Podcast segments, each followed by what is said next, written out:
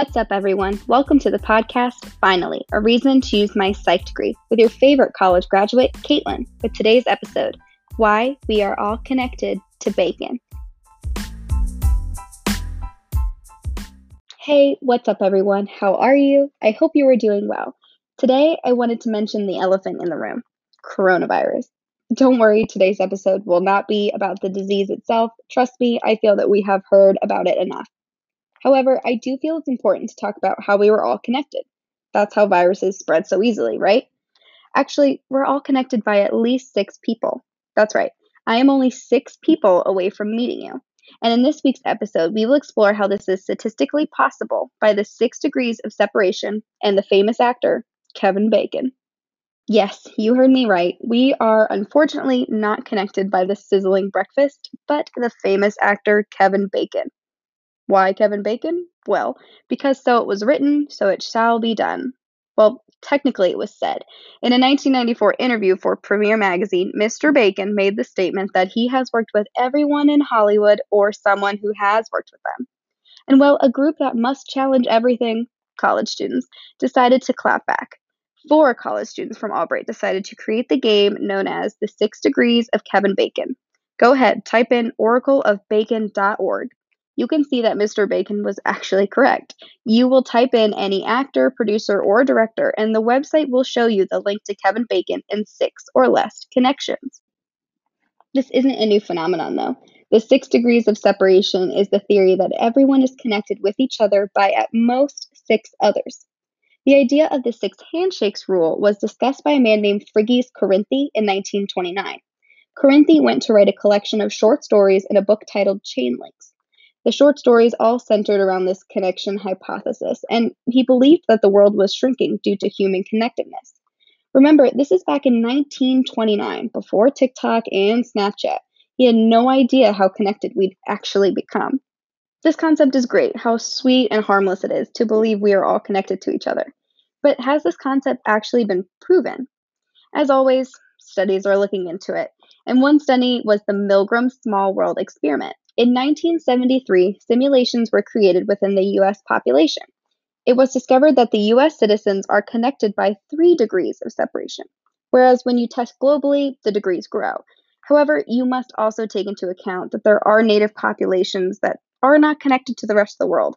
Therefore, worldwide, the six degrees is considered a quote academic urban myth.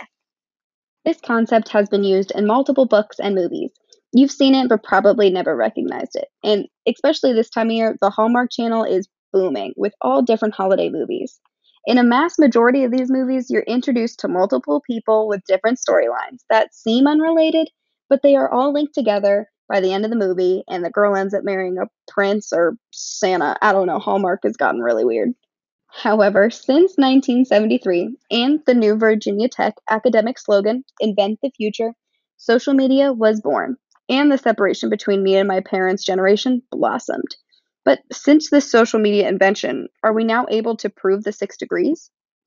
Well, researchers produced encouraging results on Facebook and Twitter. In 2011, the data team of Facebook published two papers which claimed that there was an average distance of 4.74 among all Facebook users during this time.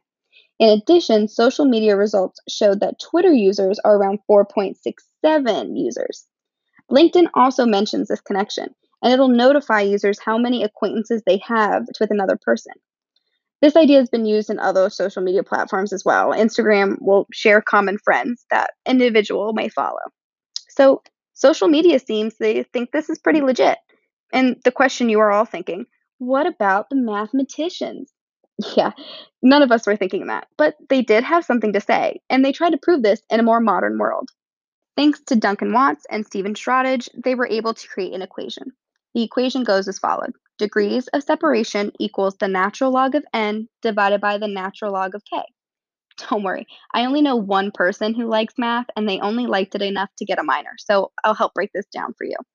n is equal to the total population, and k is the number of acquaintances per node, so number of friends a person has. So if n equals 7 billion, which is the population, and k equals 45, number of friends, then degrees of separation is 5.96. The mathematical solution seems to give a fairly reliable outcome. However, the application of mathematics in the natural world varies. And as mentioned before, we still have populations in the world that are isolated to us. And not to mention, we can't assume that everyone has 45 acquaintances. But trust me, I'm not one of them. I have friends, like way more than 45, I promise. I'm really cool. So, six degrees of freedom, proven or not, is an idea that will stay popular and certainly will be studied in the future as social media continues to invade us. Sometime soon, this phenomenon will undoubtedly become a fact.